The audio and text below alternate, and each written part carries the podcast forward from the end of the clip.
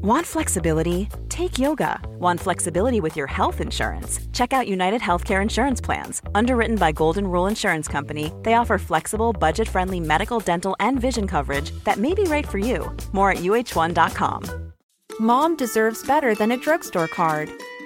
This Mother's Day, surprise her with a truly special personalized card from Moonpig.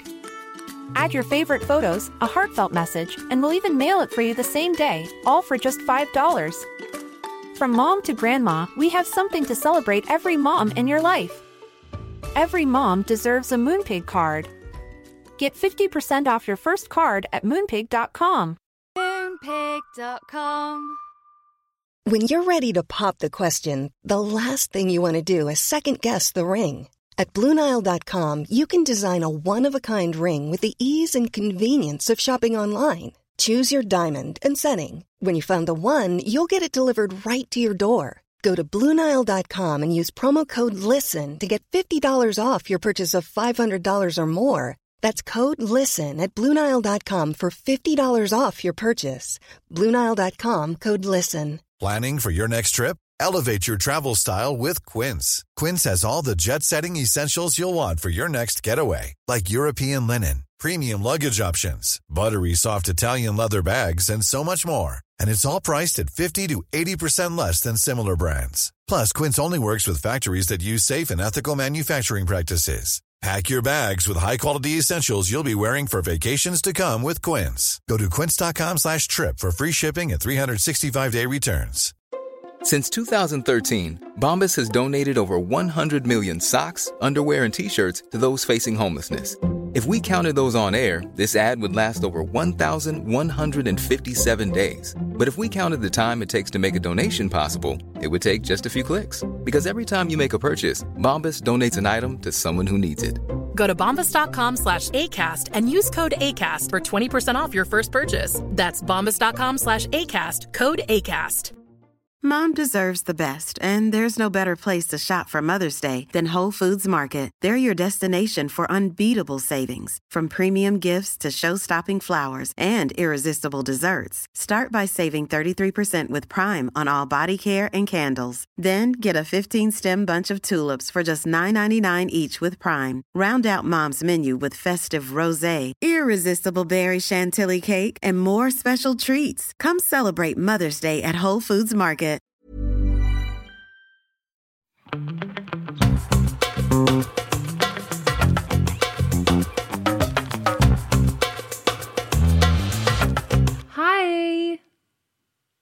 We recording? Yeah, we're recording. Well, you gave a silent look to the camera. This is a podcast, it's an audio medium. Well, before sometimes I forget the camera's there, so you're gonna get one or the other up top. Yeah, we gotta, we have to ease our way in. So you also can watch the video if you just wanna see the nice mm. little looks Melissa's giving to you before she, okay. Well, now she's seducing you. Oh, she's she's taking her clothes. what? Oh, oh, okay. I'm I'm officially uncomfortable. No, she actually did expose a part of her body. I did. You'll have to join the Patreon to see which one it was. And I would also like to say if you're watching the video, you are seeing the result of me and my hair. I got my hair done and I was so excited to like style it and have it look all cute and do like a reveal. I haven't even taken pictures of it yet. Like, I still haven't seen what I it know, looks like. like because I haven't like taken pictures. Why did, did you not take pictures after you got it done it was nighttime. in the salon? Like, there's not lights up in the salon. No, she took some pictures. Oh my god, she should send them to me. But they're from like the back, like not so much the front of it. Hmm. You know, like hairstylist pictures. So My hairstylist gets it from the front too. But yesterday I had my doctor's appointment at the cardiologist to get a echocardiogram. I don't know. It's the ultrasound of your heart. It was very fascinating. Like I think the whole thing's very fascinating. But in the notes that they had on the app, they were like, you can't shower for 24 hours after. Well, you were prepared. no, no, here's the thing. Like I definitely in hi- I'm like, yeah, of course. Like that's fully fucking fine. I don't need to shower for 24 hours. I'm good. But I done goofed and fucked up my whole like shower hair washing mm. schedule. And so it was suddenly the night before, like 2 a.m. And I was like, fuck, what am I gonna do? and I have to wash my hair, but I can't get it. And I also like can't really get it wet. And I'm like, when am I going to wash my hair then? Like if I'm just going to do a body shower before all of this, blah blah blah. So with 20 minutes before I had to leave, I took a 10 minute shower that included washing my hair and then just air dried it. Were you not exhausted Melissa, this is why I'm so going into your appointment? oh, I was dead. And I had to like lay down and then I do all these like breathing exercises. Thankfully, I didn't have to like hop on a treadmill or do anything like that. Um, and then I did ran an errand on the way home, which is unheard of for me to like stack multiple things on top of each other. So if I seem low energy today or like I am on death's doorstep, that is why I feel like I ran a marathon. So is this the appointment that you were supposed to have before? No, Okay. Because I was like, This was the heart equivalent of the lung appointment I was supposed to have before. So like in a different office where they I mean it's the same office but like a different room Mm-hmm. kind of procedure room where they like do all this stuff. Mm-hmm. Where they like run an ultrasound machine on your chest. It gets really weird. I felt like I was seeing something I wasn't supposed to see. I was like, she's like, these are your like the valves and the vent, like these opening up, and I was like, and she like, made had me like listen to it, and I was I like, why don't does like it sound it. so squishy? I don't like it. It was it was interesting, but it was like I don't, I could do it on somebody else, but I don't want to hear it on me. that's the part that was because odd. I always lie down and be very still at night and try to just think about one. You know that there's little things crawling on you at all Don't that. times, and so I think about that. I think about how we're never really just touching things because we can't. I think about the noises that our body makes. I just think about how everything's just like going. Being smart is a burden. Yeah. And this is really something that when I lay asleep at night, I mean, lay awake at night, this is the things that I think of. My thing is that like closing my eyes, am I seeing black or am I seeing nothing? And like what the like where are my eyeballs go? Like And then that, I think about when if you look, if you hold a light up and then you can see all your Uh-huh. blood vessels in your eyes, disgusting. disgusting. And also like you mean I'm supposed to like go to sleep when in reality I just know that there are these two flaps of skin that just went over my eyes and now suddenly like, oh, I'm resting. But like my eyeballs are just there. Yeah. Like I don't like it. I am the same. Like it, that shit freaks me the fuck out. But I will say it was pretty interesting. The sound effects I did not enjoy. No. Um, so I was going to like re-wet my hair and blow it out and like make it look all nice and shit. And the thing with I forget what it's fucking called. The abbreviation is like PM PEM, but it's like yes, things take energy out of you like when you're doing them in the moment and afterwards, but it's like specifically like 24 hours later, you're like it's as if you in a fit of uh, like desperation you lifted a car off of like a kid then you're like oh my god i'm really tired the next day Mm-hmm. it's like that and so i had all these plans like i was like i'm gonna blow dry my hair and then no i accidentally slept through all of my alarms That's and fine. woke up late And it's perfectly fine because I woke up at six o'clock in the morning to pee and then stabbing pains of cramps in my abdomen. And I was like, should I power through and just do what I need to do and just be awake? And I was like, no, I'm too fucking tired. yeah So I rubbed some CBD slash THC oil on there, rubbed one out, went back to sleep.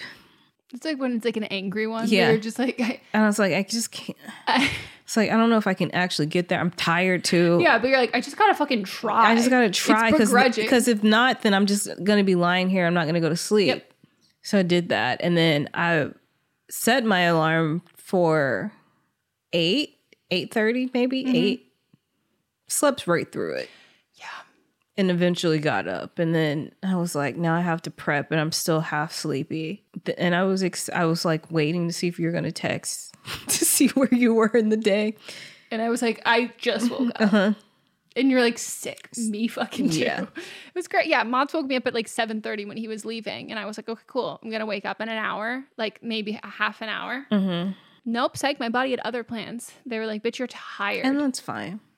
so that is the um mood of today. Mm-hmm. Just know everybody, that's what we're going into today as. And we're gonna do our best to be entertaining and fun. So which we will be obviously because we're the we best. can't not be. No, but if you're looking at me and going like, "Are you trying to cosplay as Hagrid? You're a wizard, Harry." That's the look it's giving. But I feel like the people that can see you, mostly family anyway. Yeah, you they've seen me much worse. Yeah, and we've seen them at worst. Oh too. yeah, maybe. yeah, I mean, now part of my when we're doing live streams, part of my thing is twisting my hair and doing my facial routine. So yeah, no, it's, and then I eat dinner. That's kind of how it goes every And week. uh, there's at least like two or three people who are like cooking Mm-hmm. dinner, and then it's like, oh, partners are getting home. Like there's like it's the whole thing. yeah. We've we're all in specific areas, and then some people are like, you have to pause. I have to go eat dinner. Like don't talk until I get back. Um, anyways, welcome to Don't Blame Me. We're an advice podcast where we give you wonderful, amazing, life changing advice. And you might be wondering, how, if God doesn't give with both hands, are these women so gorgeous, funny, smart, hilarious, sexy, uh, intelligent, dazzling, rich, and be great at giving advice? And to that I say, fuck around and find out. Find out or try it out. Try it out? Yeah, That's what you said. Oh, I meant fuck around and find out. My brain is operating on. I skip over words all the time, but I just wanted to make sure that we were on the same page. we are on the same. We are on the mm-hmm. exact same page. So, if you want to get some advice from us, you can give us a call at 310-694-0976 or international listeners, you can send us an audio message at meganpodcast at gmail.com. You have to keep everything under three minutes, regardless if you're leaving a voicemail or sending a voice memo. In the voicemail, you have three minutes from the time that it beeps. And we do recommend that you practice. Write everything down that you want to say, include your ages. It's all anonymous, but if you want to include pronouns, that's helpful. It's about a relationship. How long have you been together? I say the same thing every time. We need as many details as possible. Otherwise, we will have to infer ourselves. And you might not like what we assume Mhm. based on what you've given us. So give us the most accurate information and all of the details that we need. And then we will give you advice. But time it out a couple times so then you know when you actually record it that you're going to get all that info in. And nobody ever regrets writing everything down. People are always like, damn, I didn't include, if you didn't write it down, you don't practice. Like, I didn't include, like, I totally forgot to say this. Like, I should have said this. They call back. Yeah. Might as well get it done in one shot. There's a song lyric in my head, but I don't actually know it. I just know that it's like a All I need is one shot. maybe Danity Kane. justice for Danity. Kane. It was a theme song for the show too. oh that that's actually has to be 100 percent what I'm thinking of. Love, love them. Should we get What was into the episode? Yeah, I had something else to say, but now Okay. it's irrelevant because I don't remember what it was. So therefore, it's unimportant. We're gonna get into the episode. We're gonna give some advice. Oh, you to be agent over have your Parents Permission. Great job. Thank you. It was really concise. Hi, Megan and Melissa. I love your podcast, so I'll just get right into it. I'm 26, she, her. My girlfriend is 27, she, her. We've been together for a little over a year, and I love her a lot. Um, she's really wonderful, but we were in the same city when we started dating, and about six months in, it became a long distance relationship. So now we're about two states, we're two states apart, about a thousand miles. We were friends for a few years before we started dating, and we both knew I would be moving away. She had been planning to move to the same state as me before we started dating um, for her own reasons unrelated to me, and she still is. I'm having a really hard time with the distance. I'm honestly just not much of a phone person. So while we talk every day, and that's obviously better than not talking at all, it just doesn't feel real to me because I'm not seeing her in person. I see her about once every two months, and when we're together, it is really great. But then when we're apart, the distance really gets to me. I'm unhappy being in a long distance relationship and my biggest problem is that I don't know when it will end. Her plan for moving here was and is to do remote freelance work, but she hasn't done very much to make it happen. I'm a freelancer myself, so I know how difficult it is to start your own business and get clients and all of that. Takes a ton of time and effort, and I absolutely think she could do it, but she just honestly has not been putting in the work. I feel bad saying that, but she's said it herself. She loves starting projects, but she isn't good at finishing them. It wouldn't really be a problem for me if it didn't mean staying long distance indefinitely with no end in sight. I love her a lot, but the distance is making me miserable, and it's disheartening to see that she isn't getting anywhere. By not getting anywhere, I mean she isn't trying to find clients, isn't marketing on social media. I made a website for her, but she hasn't put her portfolio up on it, and she's just not doing much of anything. She started this business about two years ago and was super into it for a few months, but not much has happened since. We have really great communication and we've talked about talked about all of this and tried out different ways to make the distance easier for me, but I truly don't think I can be happy in an LDR. The bottom line is I don't know how much longer I can handle the distance and how much longer I can wait for her to quote get her shit together. Those are her words for what she's doing right now. I love her, but I'm really unhappy. How do I know when it's time to give up on the LDR or if I should stick it out and just wait for us to close the distance and for things to be better. I don't want to break up, but I'm genuinely miserable. And the fact that I don't know when it will be over makes it extra hard for me. I've also considered that maybe she doesn't want to move here anymore or that she's changed her mind about what she wants to do for work, but I brought this up to her a few times and she's reassured me that it is still what she wants. The reason she can't move closer to me and find another job while working on her business is because she is working a part-time job living with her parents um, to save money on rent and she just doesn't have the money to use. I think there's a lot of things going on here. One, if you're in a long distance relationship, you kind of have to be a phone person. Mm-hmm. You have to take the initiative to make time to talk to each other. Maybe, I don't know, when you say you're not a phone person, do you mean you're like not talking on FaceTime? Because to me, talking on FaceTime, always better. Always better. And also feels like the person is there with me. Like with my family, I feel like I'm like always there with them. Well, because you can like go about your like do when you're on the phone you someone can know that like oh i'm making dinner but like you actually can like watch them mm-hmm. and like mm-hmm. you can like get to know their environment right like, where it feels like you're there more right so that's one thing i think putting in effort to actually talk to each other and then we always say you're the first person to say that when you have a long distance relationship that you need to have an end goal mm-hmm.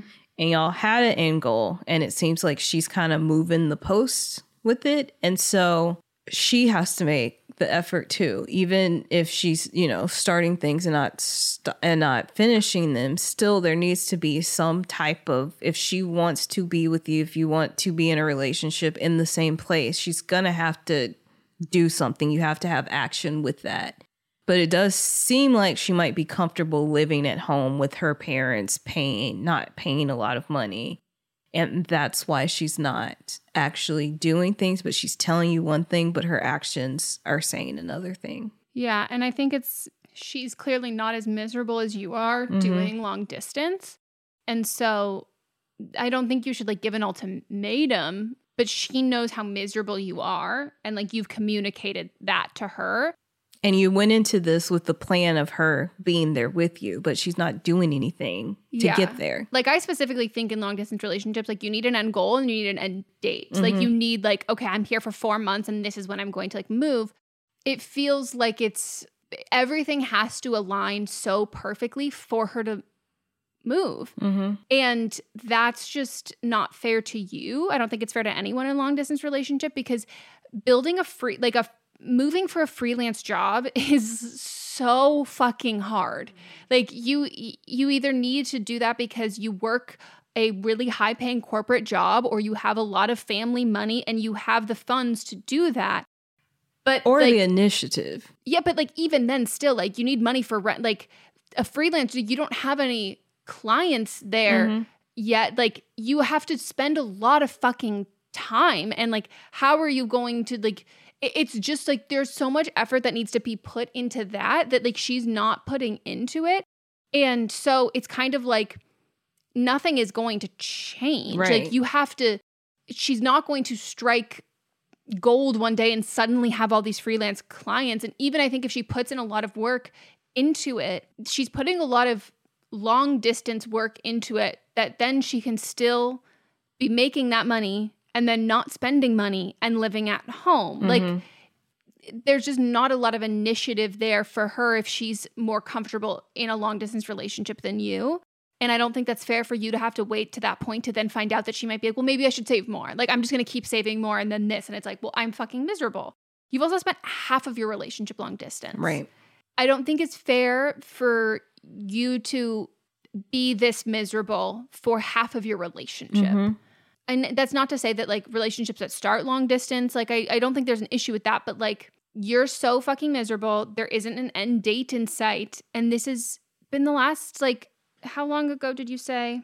Yeah. And so you've known each other for a year. I mean, you've known each other for years before you're friends. You've been dating for a year, and six months it's now been long distance. So she started this business two years ago.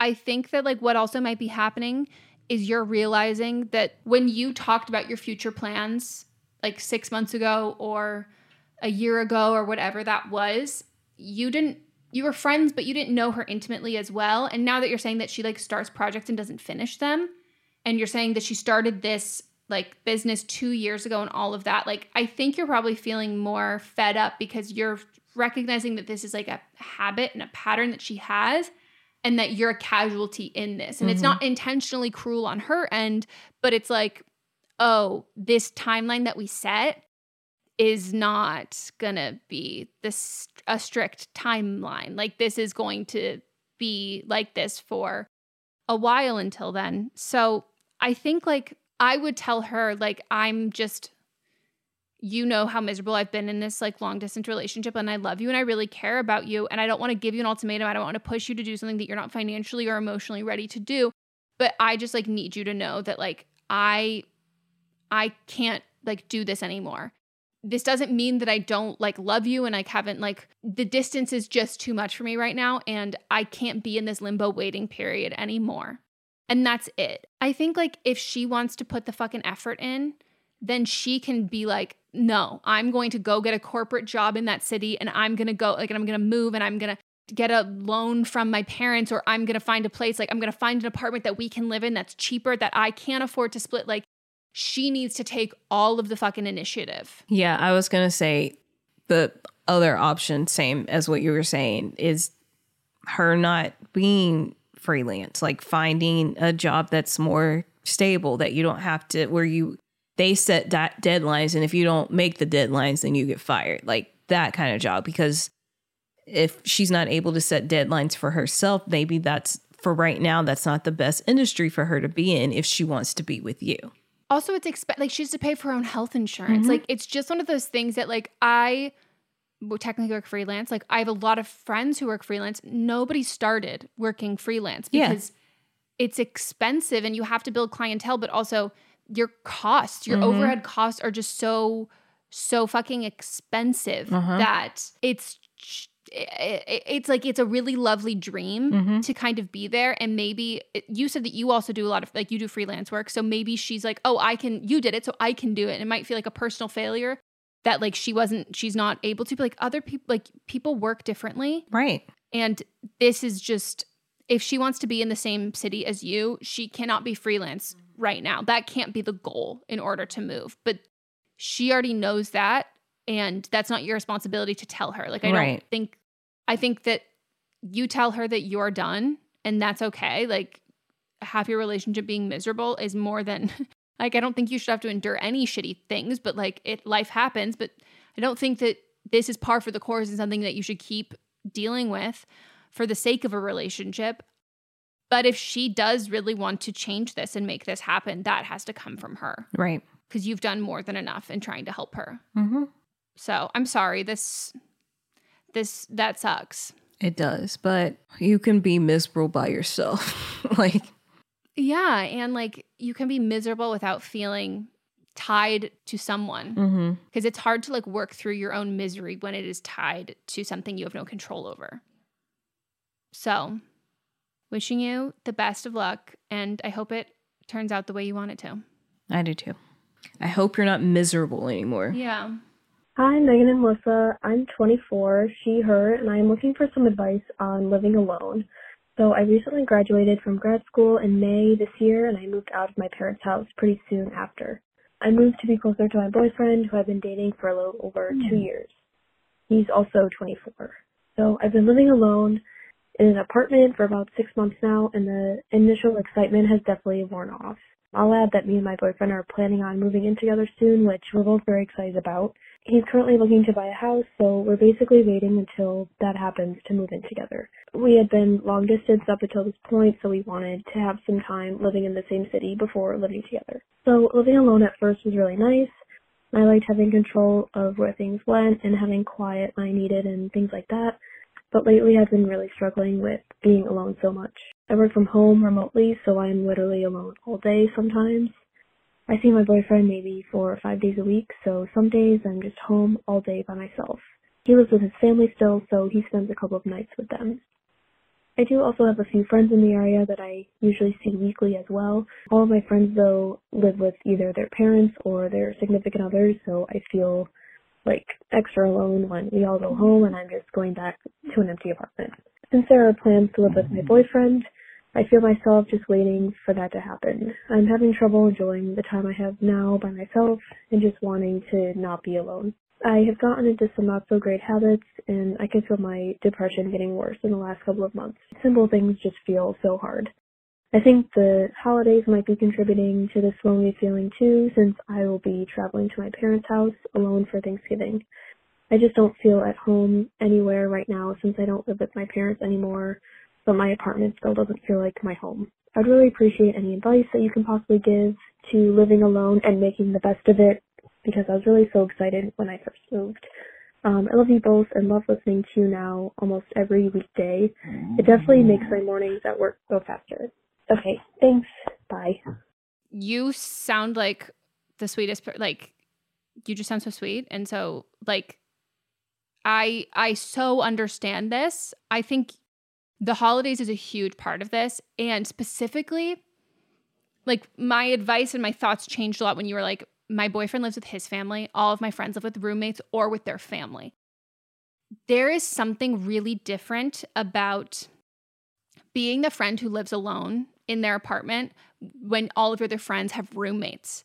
There's something really different when everyone is with their parents. Like, there is something more homey about that. Like, it can be difficult, but people aren't always going to their friends to complain about like oh my gosh like my dad is so fucking annoying like my parents but like they'll bitch about their roommates and you can have the positive of like wow i'm like people like oh my god you're so lucky to live alone that's so nice living with family that's like inherently kind of more like home e especially at the holiday time that you're like okay well i have to travel to go see my family and all of that families during the holidays can be like the actual most stressful time but when you're not actually living with your family, it's the most romantic, beautiful, like ho- like festive time that I can totally understand that specifically this time of year that feels especially lonely.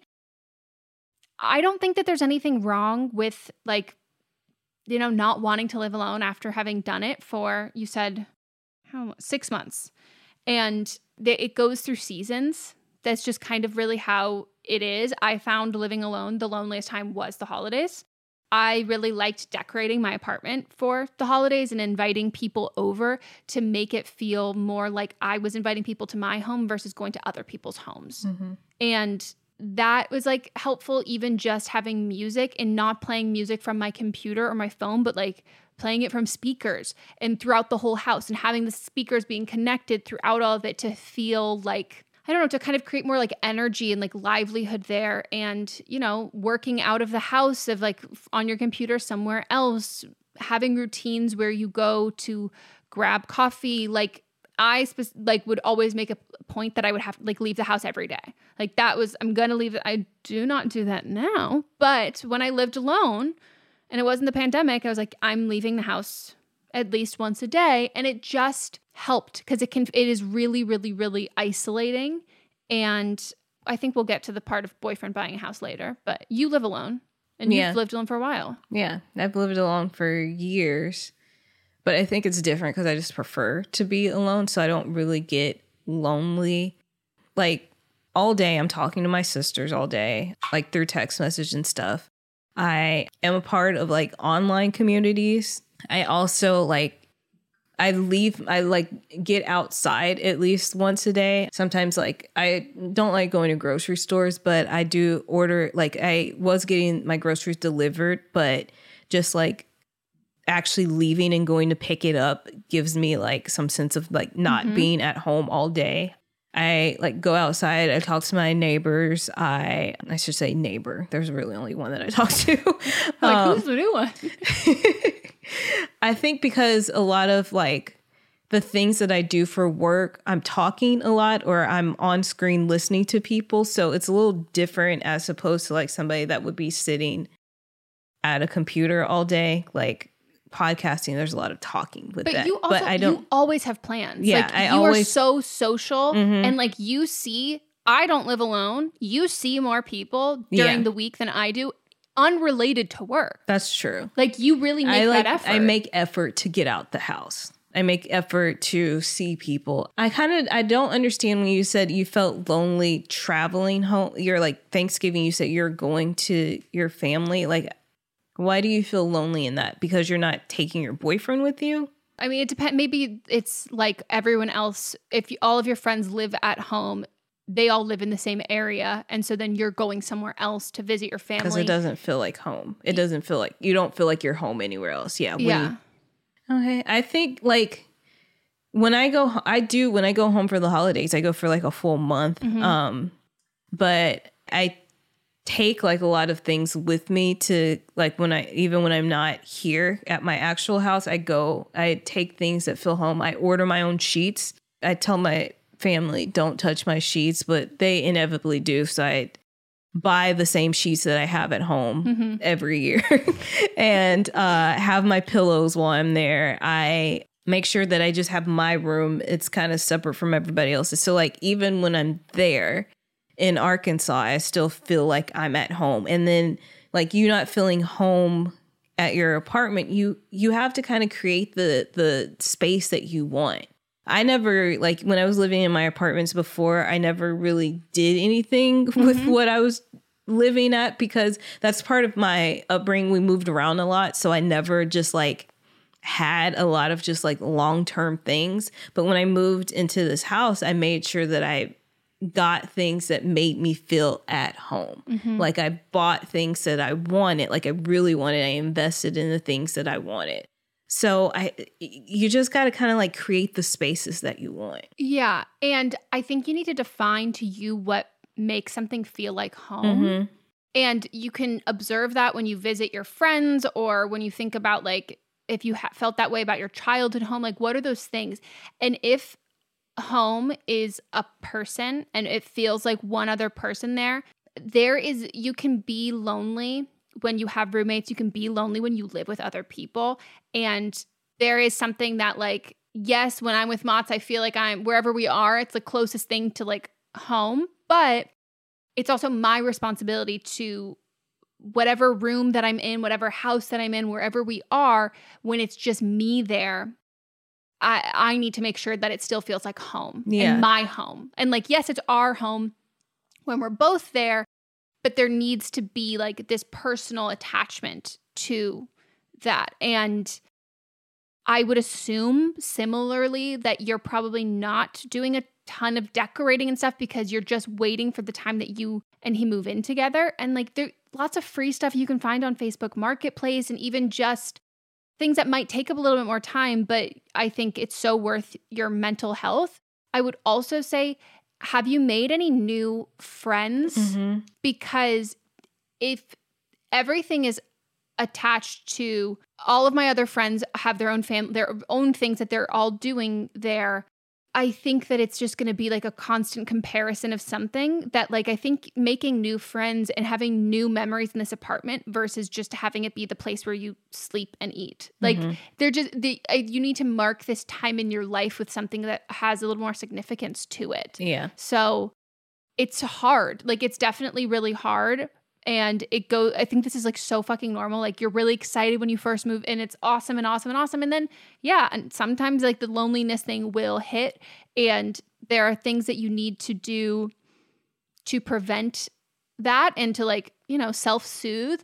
But also, I think hanging out with people who have like shitty fucking roommates and like remembering that it's not always a lot of other people like who you talk to would probably like like fuck I really wish I like lived alone but I think right now you're seeing the holiday season of Yeah. it all Yeah, even when the last roommate that I had, and I lived with her, I think like three years, and I at that place I didn't feel at home at all, Mhm. like at all. But I don't.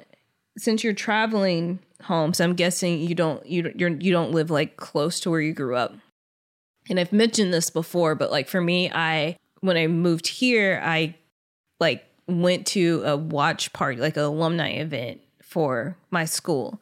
And that felt like a little piece of home for me. And then I met my closest friend, we didn't go to the same school, but she's from Arkansas. So she went to this watch party. And like becoming, when we became friends, it, it just kind of felt like a shortcut to home too. Cause like, first of all, liberal people from a red state. Bonded. Yeah. yeah. So we were bonded on that. We also like like the same TV shows and stuff, but we also like like the same food and like miss the same food. And so we would recreate those same like memories from being there too. So like that's kind of that created a shortcut for us. Like she just understand. I made a joke. She was talking about how my friend Catherine. She was talking about how she went like she didn't go vote early. She went on election day, and I was like, yeah. Megan said that's the southern thing. Yeah, that was like, us.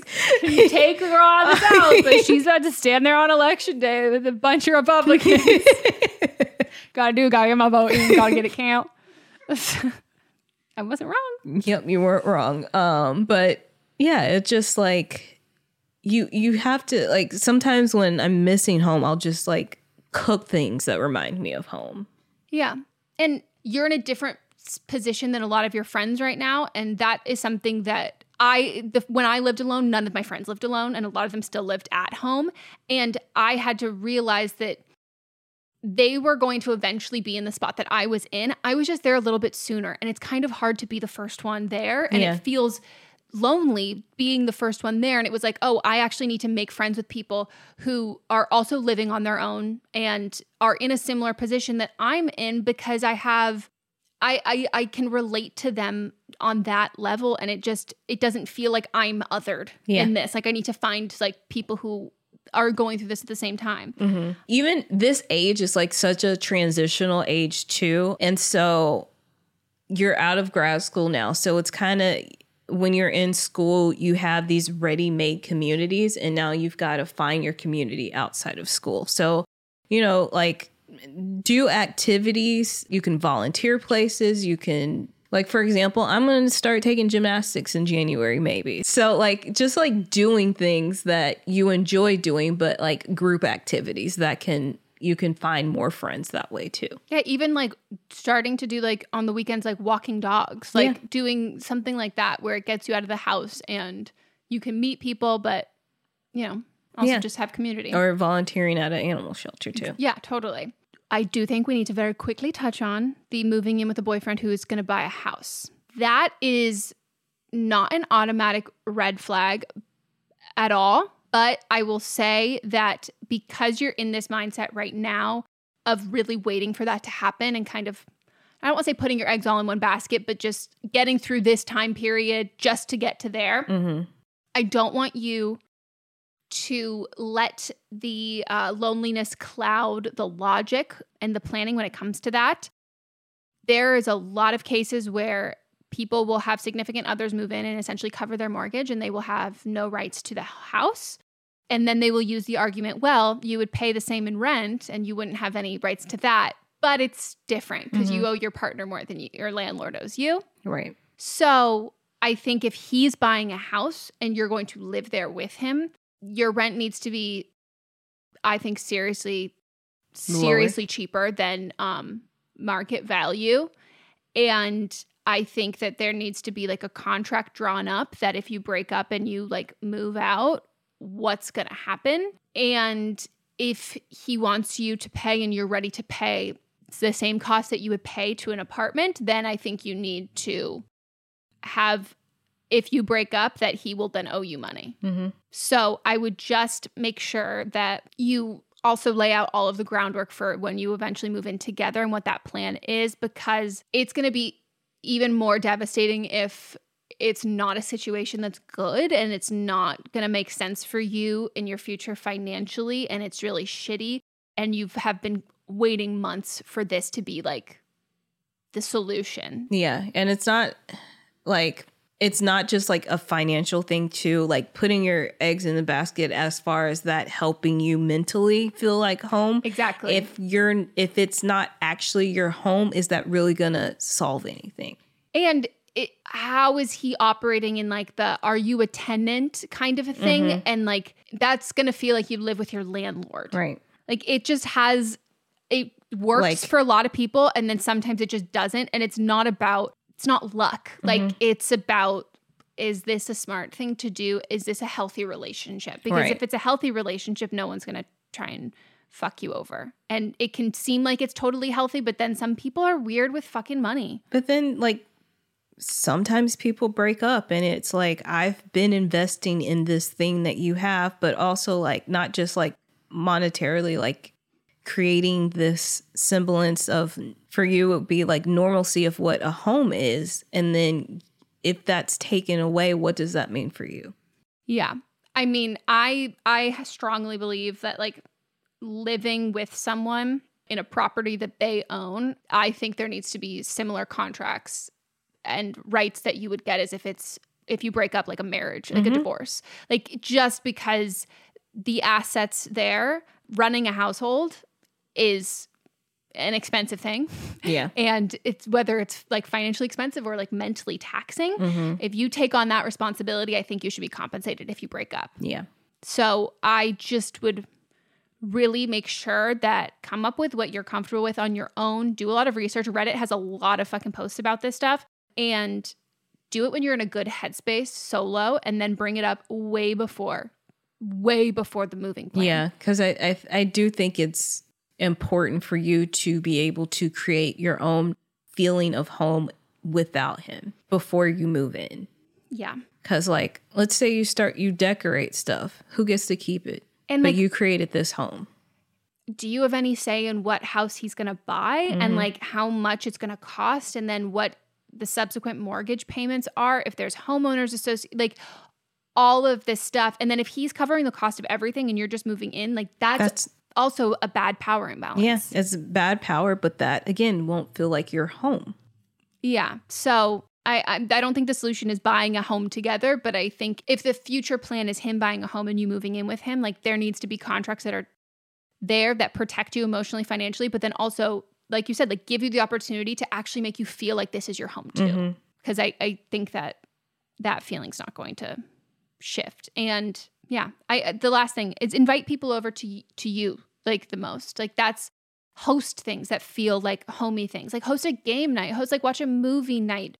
Do those things and having guests over is fun, but you will eventually be like, can't wait for them to fucking leave. And then I have some nice peace and quiet there. But if you only ever leave the house for social, you come home to a quiet house always, that's that does have that kind of like mm-hmm. sinking feeling to it. Yeah. So best of luck. This is a very relatable thing. I have been there. All right, let's take a break. Woo!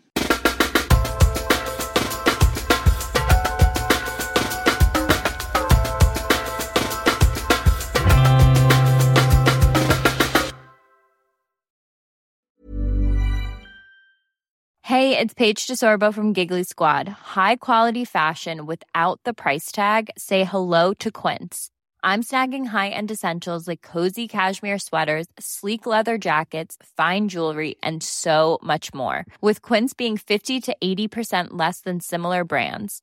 And they partner with factories that prioritize safe, ethical, and responsible manufacturing. I love that. Luxury quality within reach. Go to quince.com slash style to get free shipping and 365 day returns on your next order. Quince.com slash style. Spring is my favorite time to start a new workout routine. With the weather warming up, it feels easier to get into the rhythm of things. Whether you have 20 minutes or an hour for a Pilates class or outdoor guided walk, Peloton has everything you need to help you get going.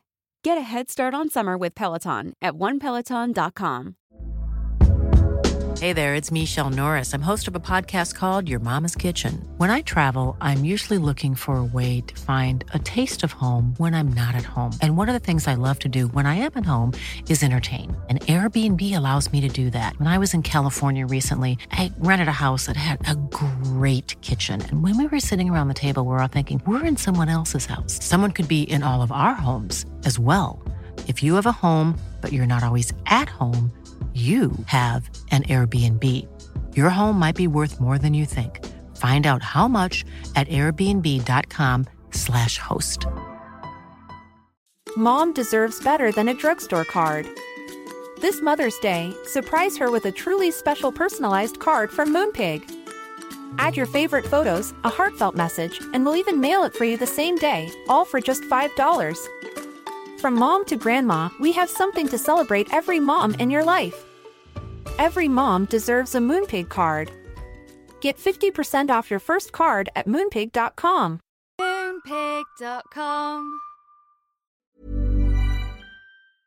Today's episode is brought to you by a sponsor we love, 310 Nutrition. 310 Nutrition is helping us, you, our listeners, in the new year with protein and superfood rich products with so many options and flavors for your personal preferences. They're adding new products all of the time, and I just got my. I mean, I didn't just get my package. I just got a, a, a secondary of my package, and I, as someone who needs electrolytes to function, there it's like elixir from the gods. I cannot sing their praises enough. Specifically, the cucumber flavor of this electrolyte mix is delicious. Like it's it's so good. I've even like had it on like ice and been like I'm drinking like a drink drink. Like you can throw a little straw in there. Uh, and, and it's it's delicious. It's so good, and I just I love. They're filled with so many great ingredients that really help if you're like me and you like, you know, medically need some electrolytes, but also if you're working out, if you're sweating, hot summer day, you're going to an amusement park, you're on your feet for a long period of time, all of that. Um, most of us are not getting the electrolytes we need. Yeah, I drink mine specifically when I am working out. It's my beverage while I'm working out. I just take one stick of the hydrate, mix it in with my bottle of water. 16 ounces of water can provide the same amount of hydration, equal to drinking two to three bottles of water if you got that hydrate in there. They also have the all in one shakes, which I absolutely love. I'm running low, so I got to get some more. But um, I love the chocolate bliss, the vanilla cream, the caramel sundae. I have all three of those flavors. Sometimes I mix and match them. Sometimes I'll use it when I'm baking or I'll just drink it straight. And it is, they're so good. They have a triplex protein blend, plant based proteins that include pea, brown rice, and pumpkin that makes it so delicious. You can get fiber and superfood blends with more than 25 organic fibers and superfoods blended into one easy, delicious shake. And they also have 310's four shake flavor starter kit, which lets you sample all the flavors for only $9. Right now, 310 is celebrating a new year of goals with Don't Blame Me and giving our listeners 50% off up to $100 for your first order. With so many sample packs, new products, it's really fun and super easy to put together an order, or you can start a subscription on products you know you'll use. Go to 310nutrition.com and use the code BLAME ME right now for 50% off up to $100 for your first order. That's 310nutrition.com and use code BLAME ME. In our live stream, our listeners are always recommending and talking about books. So we're so excited about Book of the Month because this is something that our listeners are going to love. This is a brand that I've been familiar with for a, a, long time. I like love watching people talk about it. I love seeing what books people are reading and like what books they have available. And I, I, I love I love everything about it. So I'm so excited uh, for someone who like you know, the ease of getting into a book, a lot of it can feel like really daunting. So to have like a service where it's like you're going to get like high quality hardcover books, which that's my preferred way to read, at incredible prices, but also curated. So it's like amazing, cool, wonderful, great. This is it's kind of like a a straight shot into that and something that book of the month you can do over and over and over again. And one of the great things about it is the longer you are part of the program, the cheaper the books get. Book of the Month's mission is to help readers discover new books they love and promote the work of emerging authors. One of the amazing things about Book of the Month is that every aspect of Book of the Month experience is designed to be fun and special for readers. First of all, the books come in a bright blue box, which is very pretty. Me and Megan were just talking about them. There's also a fun app to pick your books and track reading progress. And as well, there are reading challenges and rewards. And Book of the Month makes it really easy to decide what book to read next, which for me is like the biggest hurdle. I love when other people make choices for me, especially when they're good choices. And I'm like, cool, I can trust you. So each month, the editorial team reads through hundreds of new titles and they pick some of the best new books for you to choose from. All of the books are so good, you can't go wrong. And I mean that wholeheartedly. When we were picking like our selects for this, I was like, this I like all of them. This is hard. And I literally coordinated with Melissa and I was like, okay, so these are like my top ones. I'm assuming they will be yours. So don't pick the same one as me so then we can swap afterwards. And that's what we did. So we got The Ministry of Time by Kaliane Bradley. And we also received The Return of Ellie Black by Emiko Jean. The Ministry of Time is like people are calling it like if you're a fan of Outlander and like spy novels or time traveling books, it's quoted from Town and Country saying it's really innovative, fun storytelling. The Ministry of Time is definitely for you. And listed as 45 of the must read books for spring 2024. And then Harper's Bazaar also said part time travel romance, part spy thriller, and 100% multifaceted joyride. when I tell you that I was like sold. We're also excited about the return of Ellie Black, and this one is about a missing girl who returns, but that isn't the end of the story. It's only the beginning. We both like a, a, a detective book. This one is uh, 20 years since Detective Chelsea Calhoun's sister vanishes. Ever since, Chelsea has been searching for signs for closure for other missing girls, but happy endings are rare in Chelsea's line of work which that sounds so intriguing and I'm looking forward to reading this novel so much. Can't wait and we're so excited to usher in this new sponsor. And we know y'all are already going to love this. Plus we've been recommended this so many times. Mm-hmm. So I, I we we've already got fans in you. Try the service yourself at bookofthemonth.com and you can get your first book for $5 with code PETALS. That is your first book, $5 at bookofthemonth.com using code PETALS.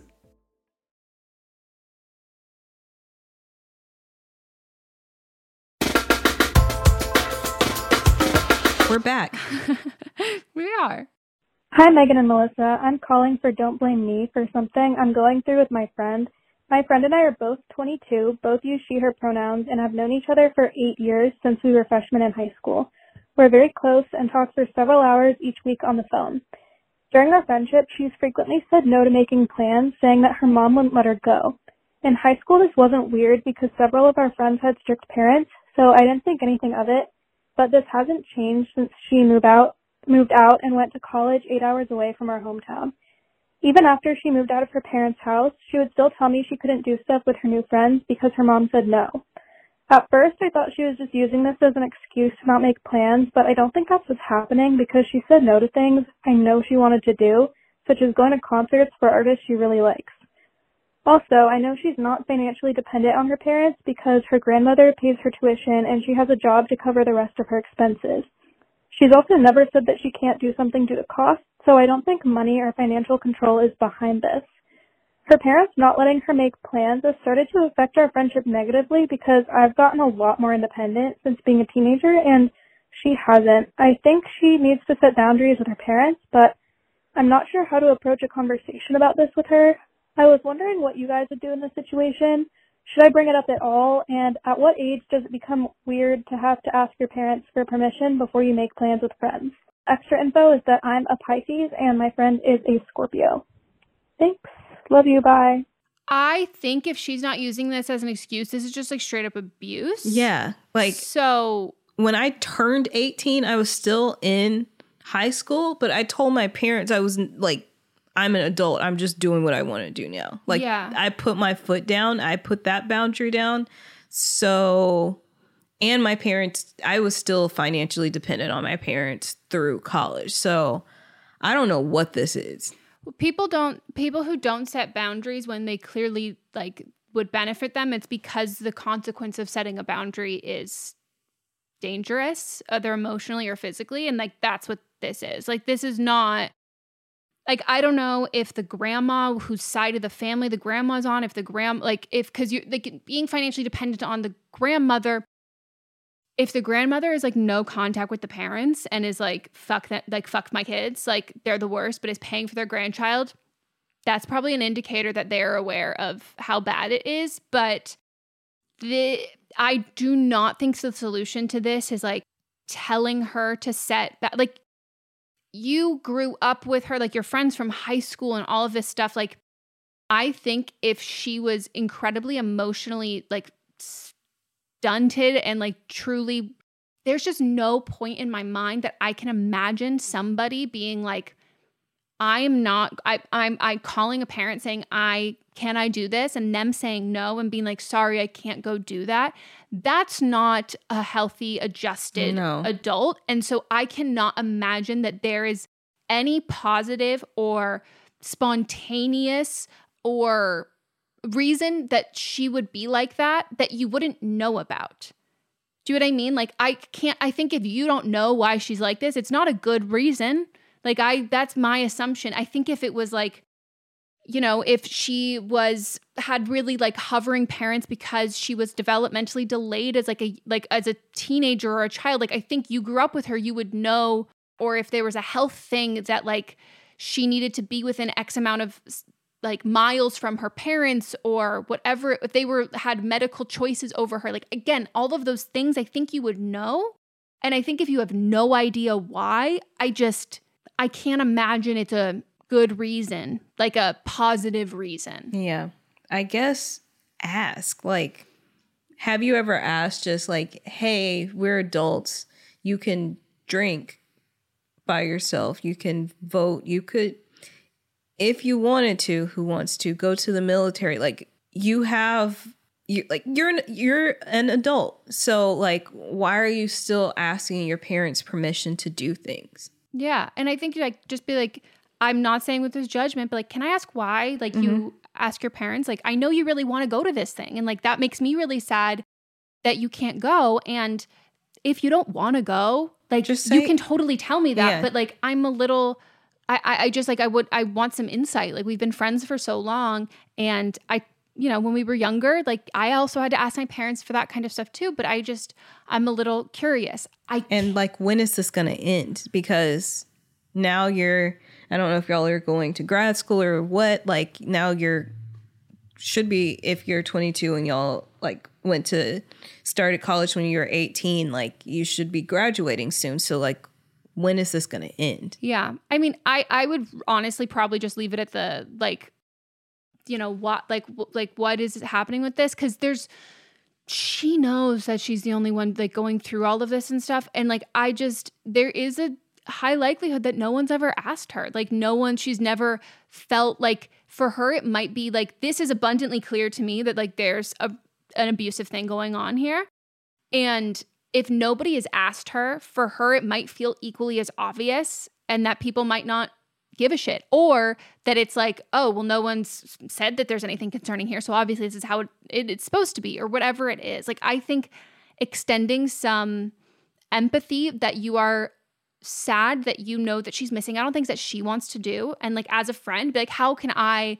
Like, I want you to be able to do these things. Like, how, what can I do? Like, how can I help? Like, let me in. Like, I really want to, like, I feel like this is like, it's creating a distance between us that I don't want to be there. Like, I, let me in so I can, like, hear about this and Yeah. take it really fucking slow, baby step wise. I do want to say just because you think that she can afford things financially, you should never assume anyone's financial situation. That should just never be like, don't ever count what's in other people's pockets because you never know what could be going on that she's not telling you about or how much money she actually has. Yeah.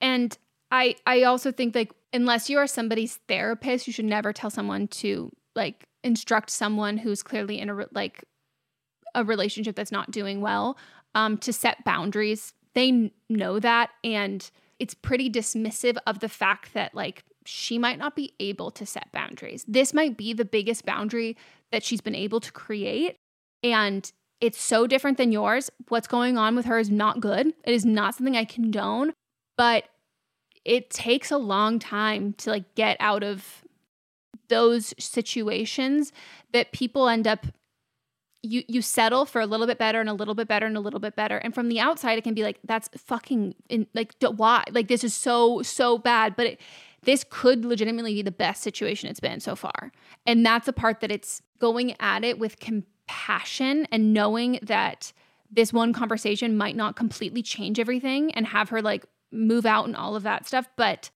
or not move out have her like completely like set all these boundaries and cut ties and all of that but i think like as her friend i can't imagine that for her knowing that somebody is like recognizing and seeing that like this isn't really fair to her. No one might have said that to her before. She might think that this is this is fair to her. She might think that other people are dealing with the same thing or are suffering the same way or there's some reason why she deserves to be punished this way that other people don't. And when you go at these things from like a place of love and like I want you to be happy, I want like I how can I help you be happy? I don't think she's hearing that from her parents. Mm-hmm. And so when you can be the supportive voice, like that doesn't always come from your parents, but that is something that we recognize like unconditional love, like all of those things. If you can be that voice there, you're basically setting an example of like and proof like it doesn't have to be like this. Right. But I also, because you've known her forever, I would also listen to her with whatever she says her relationship is like with her parents or what her parents are like. Like, just listen. And it might be like completely out of left field and so not what you thought and so not what you expected and not the experience you had with them. But she knows all of it a lot more. Mm-hmm. I mean, I think actually the best way to start the conversation is like, you said that she said you already brought up that like if you don't want to go just like don't like you can tell me. I would start with the same start the whole conversation with that again of being like you know if you don't like want because i think then for her she's going to feel like no no i really need to tell you how much i want to go and then i think it does set up nicely for being like okay well then how can i help you go? Like i want what you want here as well. Like how can we how can i support you and do that as your friend? Yeah. Yeah but this is like giving me really heebie jeebies yeah yeah. All right, next call. Hey, Megan and Melissa. Long time no chat. I'm calling because I need advice. So last night I went out with some friends. We had a good time, right? And there is a boy there. We're gonna call him A. And A and this girl B have been on two dates. They met like three weeks ago. They've been on two dates, nothing like serious or anything. A and I ended up going to like a different bar and just closing out the night. It was all platonic. It was fine. Like we were just we closed out the bar, but there was definitely um some vibes going on, and it was definitely like we were talking about it, and we were like, I don't know, like unsure. I was really drunk because I at the second bar location I was walking distance from home, so I was not driving. We are safe individuals, but so I was definitely like drunk and I was like, I don't know, like come over, a like you know, like no one has to know. And he was like, I really want to, and I would, but like I have a third date with B tomorrow, and I was like, oh, like you know, and A was like, no, how about next week? Like give me like a week or whatever. And I was like, yeah, that's fine. I woke up this morning feeling so bad because B is like me and B are not good good friends. Like we have each other's numbers. They are part of like the group that like for Friendsgiving a few weeks ago they came and hung out, you know. But we're not like best friends by like any means or anything like that. Like we're we're acquaintances, I'd say. So my advice, I guess my question for advice is, do I have to feel bad about that? Like again, like and nothing happened and I don't know if I would continue to pursue A, knowing that B is like a sweet angel fairy of a woman, you know? But I do feel a little bit shitty about it, and I guess should I feel shitty about it? And also, like, how do you think you guys would have approached that situation or would approach, you know, something similar? I don't want to keep being the bitch that, like, I don't know, that seems a little hallmarky. I don't know, but they were on two dates. So you guys tell me think. We're going to come from this as we know who this person is. Yeah. Just so y'all know. I just want to know like you sound really different in the beginning of this call. It towards the end I think we I could have fi- maybe figured it out. I think it was the guilt. Yeah, no, no, I'm telling you like you're it, it's riding in your voice. Like it was like I was like what why why are you so angry? And mm-hmm. then I was like, "Oh no, this is the guilt speaking." Mm-hmm. So we are operating because we know who this is we tell people like you have the right to your feelings um, and you do feel shitty and i think you should feel shitty. I have been in situations where i was hanging out with a group of people and there was someone there that i kind of like i was like oh they're cute. I would you know move in. But then and they were like vibing with me too but I could tell like one of my other friends was like really into them. And so I was just like moved moved aside and they ended up getting married. So it's like I You're welcome. yeah. Like I I've also been in a situation where this guy who I'm still like casual friends with, he um was casually dating someone and he like asked me out. He actually like went through another one of our friends was like getting like vibing and seeing like how I could potentially feel about him. And I was like this other woman that you've introduced me to her, I can tell like she's so into you. Like she thinks that y'all are like serious. And I'm not gonna move in. They also are married. like I'm just like I I just don't like I, I never want to just step on somebody's toes unless I can just blatantly see that the other person is not into them. You know? I feel the same way in like, and in the sense that for me, it really boils down to like, do I like, how much do I like both these people? Mm-hmm. Because honestly, if I like the person who like, I'm having the flirty thing, if I really fucking like you, I cannot like the acquaintance, mutual friend Mm-hmm. pretty much at all. Like, right.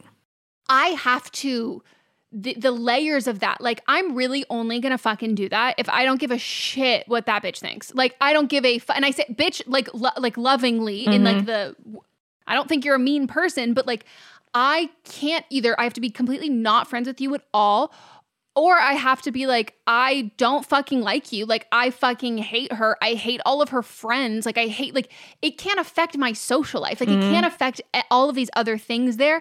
There's just never been a situation where I would have to like the fucking, like, in my case, like, I would have to like that fucking dude so fucking Right. much that I'd be willing to, like, not just home wreck, but like, fuck up my own life. Right. Like, Because I'm not fighting for no dude. no, not at all. And also, like, I'm not going to have to like sift around my friend circles. Like, I'm not about to be like, oh, you can't come to this because she's going to be like, I'm not about to sacrifice my Mhm. social life and my friend group and an invite for some dick. Like, I'm just Right. not going to do that. Like, it's just not worth it to me. And there have been times where like I've stopped being friends with like the other girl and I've like regretted that I didn't pursue the guy more, but I'm like, now, years later, I'm like, I don't give a shit. Like, right. It's so just not worth it. And also like i don't know i think it does show like i would this situ the whole interaction would actually make me be attracted to him less because i don't think it's like wow he's such a good guy. Like he wouldn't hook up with me this night. He has a date with her tomorrow. Like we just made plans for next week. Like i would just like that's i it would make me like him less because i personally when i date someone like i want them to be like super fucking into me. Right. and I want them to be like, if it was like, oh, I've always been really into you, you know what? Like, I am going out with her, like, she's cool, but like, it's not really going anywhere. Mhm. I wouldn't want someone who's like going on a third date with someone who, like, he clearly also has some feelings for to then say, like, I'm gonna fuck her over too to hook up with you. Like, Right. he'll do that to you too, which is, if you're fine with that, then like, okay. But I, I just don't think that, like, anyone kind of wins in that situation because it's not like, oh, I like you so much. It's like, oh, you're gonna go on a date, like three dates with someone who you like aren't into at all. But it, if it's not that, it's oh, you're gonna completely fuck over someone you're totally into to hook Mhm. up with. Like, mm, there's just not really any way to cut it that looks really good for him specifically. So I think like yeah, drunk a drunken night that you did this. I think you waking up feeling guilty. If you automatically feel guilty about something like this, not like religious guilt or things that like we've been conditioned to feel guilty about. I think when you have like a gut instinct that you wake up alone and you feel guilty before you've talked to anyone else, that's how you feel. Right. And I think you should honor how you feel in this situation. Mm-hmm. And also think about other situations that you've been into. Yeah, ju- this is Again, homie to homie. you're learning to trust your gut instincts and Uh-huh. right now your gut instinct is telling you that you feel guilty about this and you do Mhm. and like i would feel guilty about this too Yeah. i'm not saying i would feel guilty enough to call up this acquaintance and say like hey i'm so sorry No, i no, got no, drunk no. and tried to have sex that- with him and he said we can have sex next week It's not that serious. it's not that serious but it's not not Yeah. not serious at all like Yeah.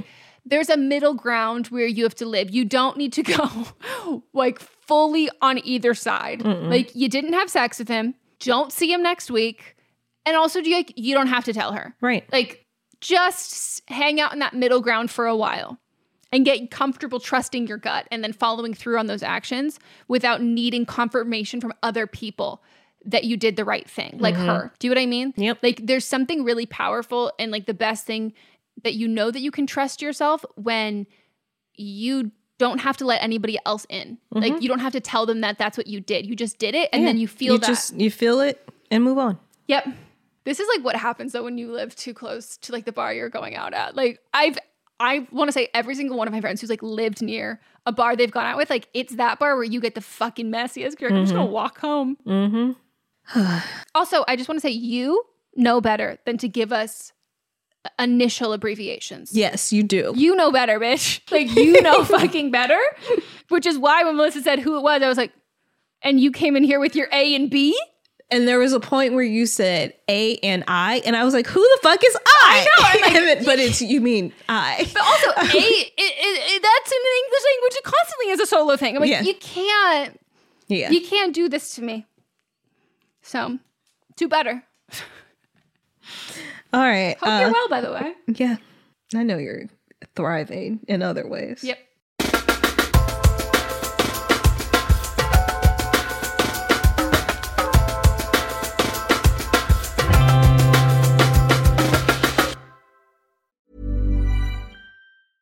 Want flexibility? Take yoga. Want flexibility with your health insurance? Check out United Healthcare Insurance Plans. Underwritten by Golden Rule Insurance Company, they offer flexible, budget friendly medical, dental, and vision coverage that may be right for you. More at uhone.com. Hi, I'm Daniel, founder of Pretty Litter. Cats and cat owners deserve better than any old fashioned litter. That's why I teamed up with scientists and veterinarians to create Pretty Litter. Its innovative crystal formula has superior odor control and weighs up to 80% less than clay litter. Pretty Litter even monitors health by changing colors to help detect early signs of potential illness. It's the world's smartest kitty litter. Go to prettylitter.com and use code ACAST for 20% off your first order and a free cat toy. Terms and conditions apply. See site for details. Hey, it's Paige DeSorbo from Giggly Squad. High quality fashion without the price tag. Say hello to Quince. I'm snagging high-end essentials like cozy cashmere sweaters, sleek leather jackets, fine jewelry, and so much more. With Quince being 50 to 80% less than similar brands. And they partner with factories that prioritize safe, ethical, and responsible manufacturing. I love that. Luxury quality within reach. Go to quince.com slash style to get free shipping and 365 day returns on your next order. Quince.com slash style. Mom deserves better than a drugstore card. This Mother's Day, surprise her with a truly special personalized card from Moonpig. Add your favorite photos, a heartfelt message, and we'll even mail it for you the same day, all for just $5. From mom to grandma, we have something to celebrate every mom in your life. Every mom deserves a Moonpig card. Get 50% off your first card at moonpig.com. Moonpig.com. Mom deserves the best, and there's no better place to shop for Mother's Day than Whole Foods Market. They're your destination for unbeatable savings, from premium gifts to show-stopping flowers and irresistible desserts. Start by saving 33% with Prime on all body care and candles. Then get a 15-stem bunch of tulips for just $9.99 each with Prime. Round out Mom's menu with festive rosé, irresistible berry chantilly cake, and more special treats. Come celebrate Mother's Day at Whole Foods Market. Even when we're on a budget, we still deserve nice things. Quince is a place to scoop up stunning high-end goods for 50 to 80% less than similar brands. They have buttery soft cashmere sweaters starting at $50, luxurious Italian leather bags, and so much more. Plus, Quince only works with factories that use safe, ethical, and responsible manufacturing. Get the high-end goods you'll love without the high price tag with Quince. Go to quince.com slash style for free shipping and 365-day returns.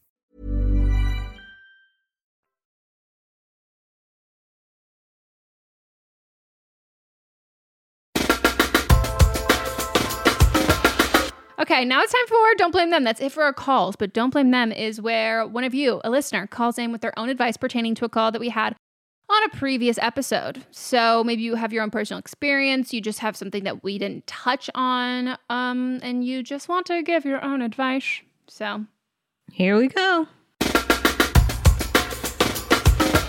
Hi, Megan and Melissa, and caller the episode from November 14th, 2022. My life is falling apart. So I'm calling about that particular call in which the woman who was calling is really confused about what to do with her life because she feels like it's falling apart. And I was in this same boat a year ago. My college closed unexpectedly, said, oh yeah, we'll help you get a new college. And they didn't.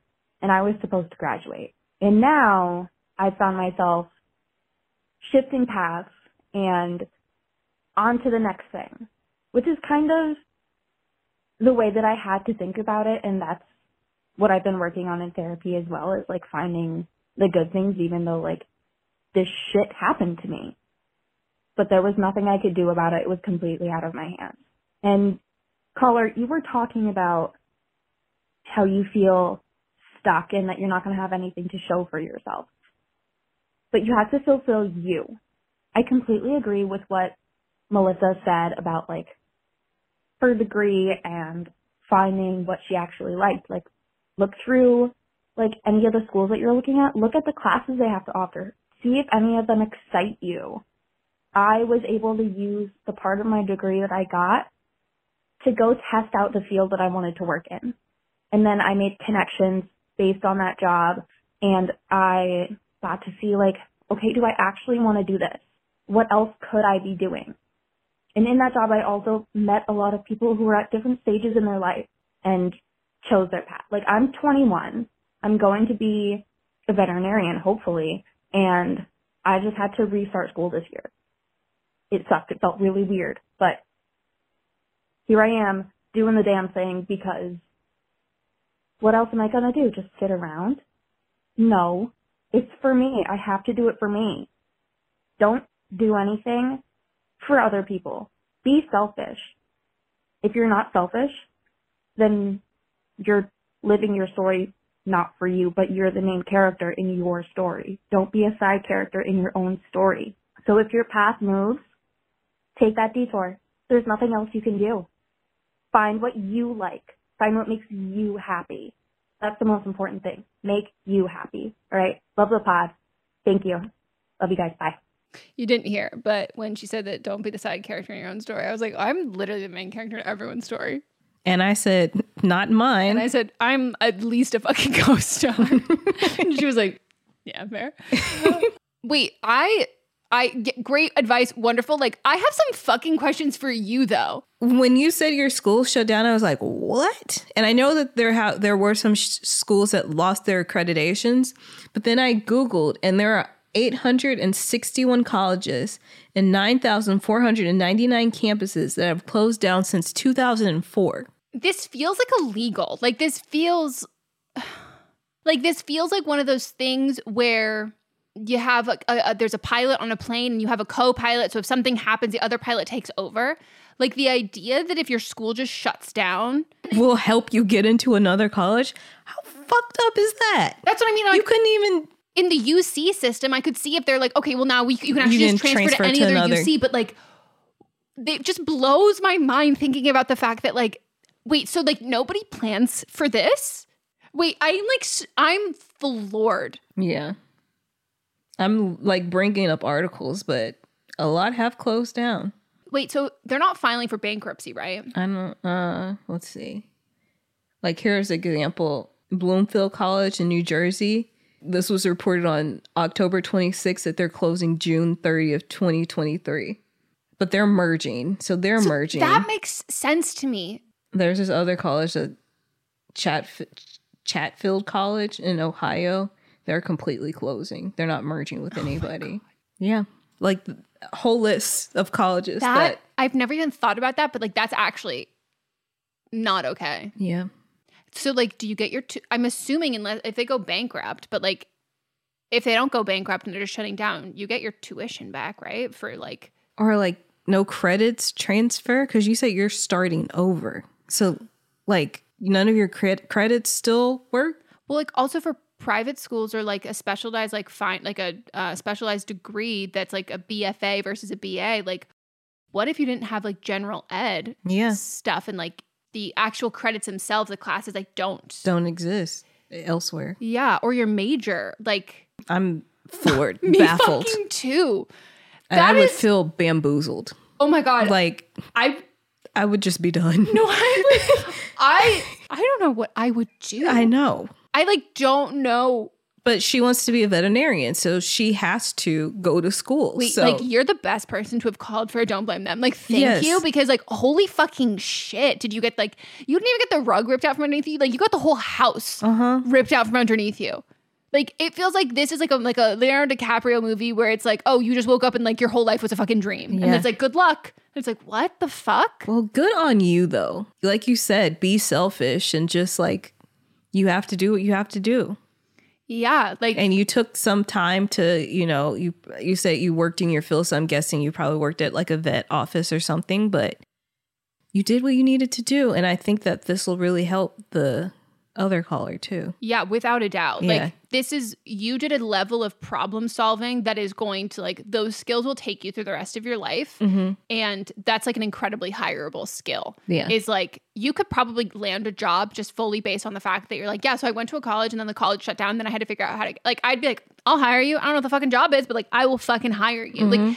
That is the initiative there when you're feeling like directionless. Like you, I don't want to say you hit rock bottom, but like you were pushed between like a rock and another a harder rock. Yeah. Like you were really so you had to like get yourself out of there and do all of that and that we don't all have to reach that point to like learn those skills and Mhm. to like work on those skills and that is remarkable. Wow, I cannot stress enough. Thank you so much for calling in to Don't Blame Them. And honestly, I would love to like truly just like hear more about how this happened. Yes, please. Like if you just want to like send us an email, like you don't have to call. No, like- it could just be between the th- I'll say four of us because Melanie will read the Yes. email. But yeah, if you want us to like read on the podcast for like other curious people, but like purely for our own satiate, like I need to know how this happened. yeah, I I, I like want to know like because if you were you're you're going to be a veterinarian, that means that you did have to take those basic classes that should transfer.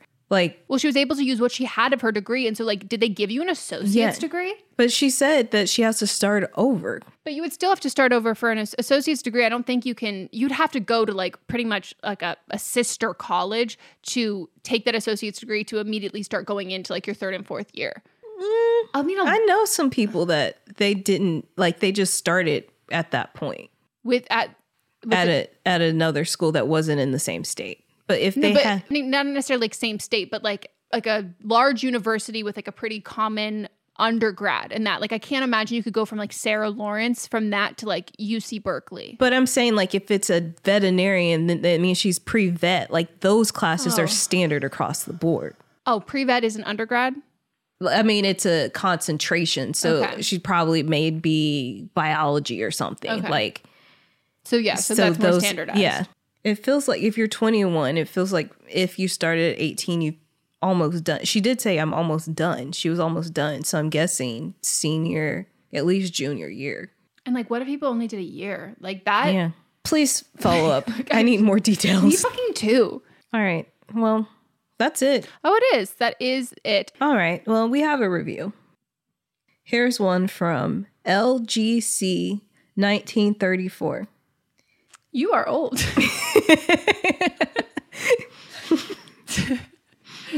Have you ever wanted real life guardian angels? Bitch, you know how to get straight to our hearts. Uh-huh. You old, you old, old person. Five stars. Welcome to the MMU, Megan and Melissa universe. Here you will find icons who can guide you to greatness if you let them. Every week, the MMU tackles topics such as friends urinating on you and the ultimate sloppy toppy techniques. I love Sloppy. That's what I did Mott's. Every time I do a Venmo request to Mott's or I pay him, I always say it's for Sloppy Top. And he goes, Stop doing this.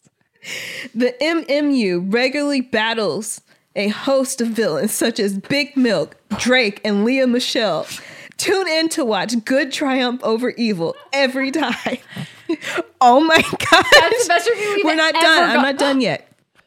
On a serious note, This is a wonderful podcast rich with ethical advice. Megan and Melissa are compassionate, strong, and intelligent women who put so much good out into the world. Open your eyes and ye shall receive. Love you all. Heart emoji, handshake emoji, smiley emoji with the hearts around it. My nipples are hard from that review. This is amazing, incredible. I think that we should. I add mean, this your to our- nipples are actually No, hard. I- what- They've been hard the whole day, that, though. but I think we should add this to all of our pitch decks. Yes. I also think that like if we want to start our ethical scam or an MLM, we just found our, Our- log line. Like this is like you. Can't this you might be our marketing exec. No, legitimately. Can't you hear this like over like the loudspeaker at like a TED like X convention, and then we come out, Mm-hmm. Yes, and then we're the just like cheering. shilling things. Yeah. Wow. We have, I was going to say some person that I would have said a few weeks ago, but not anymore. Katy Perry usually plays at a lot of these MLM conventions. I mean, I think it's still on brand. it's for still what she's very on doing. brand, but I don't want her part of our ethical well, scam. I know, but I think if we go to first of all, we go to MLMs, I mean, we might be able to try to make it. But if we go the unethical scam route, Katy's welcome to come. I don't want her there. Oh, unethical. Our Yes. unethical, one. Unethical. Yeah, if we if We're we, going to bring her down with us. exactly. Rick Caruso can come too. yeah, he can. Sp- we'll He'll have it at the mall. Grove. Yeah. I've seen ah. people having events at the Grove Oh, on the lawn. With their little director's chairs. They Uh-huh. sit there on their fake grass. Yeah. Anyways, wow, that's the greatest review we've ever gotten. Like, I love it so much. Thank you. Like, what that's done for my ego, like, that was like WWE, like NBA, like, that was like someone over the loudspeaker as like, we're about to like play the Super Bowl. Like, Yeah. that was Thank you, you old ass person from you, 1934. Edward Cohen. Anyways, that's it. Um, call us for upcoming episodes. Please. Please. I mean, our show is popular, but a lot of people always assume that they're we're never going to use your call, or a ton of other people are always calling. And we do have calls, but a lot of people will call in about really similar things that we've already done, or things that are we are not qualified to give advice on. So the more calls that we have, the better calls we can pick for the podcast. Mhm. And we don't want to get to the desperation point where Melissa was like, at some fucking point, I'm gonna have to disguise my voice and call. Hello there. Maybe we do that. We just do an entire episode and we just do accents. And Mhm. it's like so fucking, o- or we don't do any accents and it's completely obvious it's Yeah. us. And Yep. we're like, wow, that is a really good. okay. Um, join our Patreon. Stay tuned. Uh, well, not now, but tomorrow, Tuesday, we've got our See You Next Tuesday episode coming out. And then Don't Blame Them later this week, as well as Fisting Friday. And that's it. Head on over to our Instagram and comment. They should comment. This is kind of sad, but I think it's relevant. Like how you combat loneliness. Oh, okay. That's not that sad. It's helpful. I, that's that's a that's a good one. And we will see y'all next time. Goodbye. Goodbye.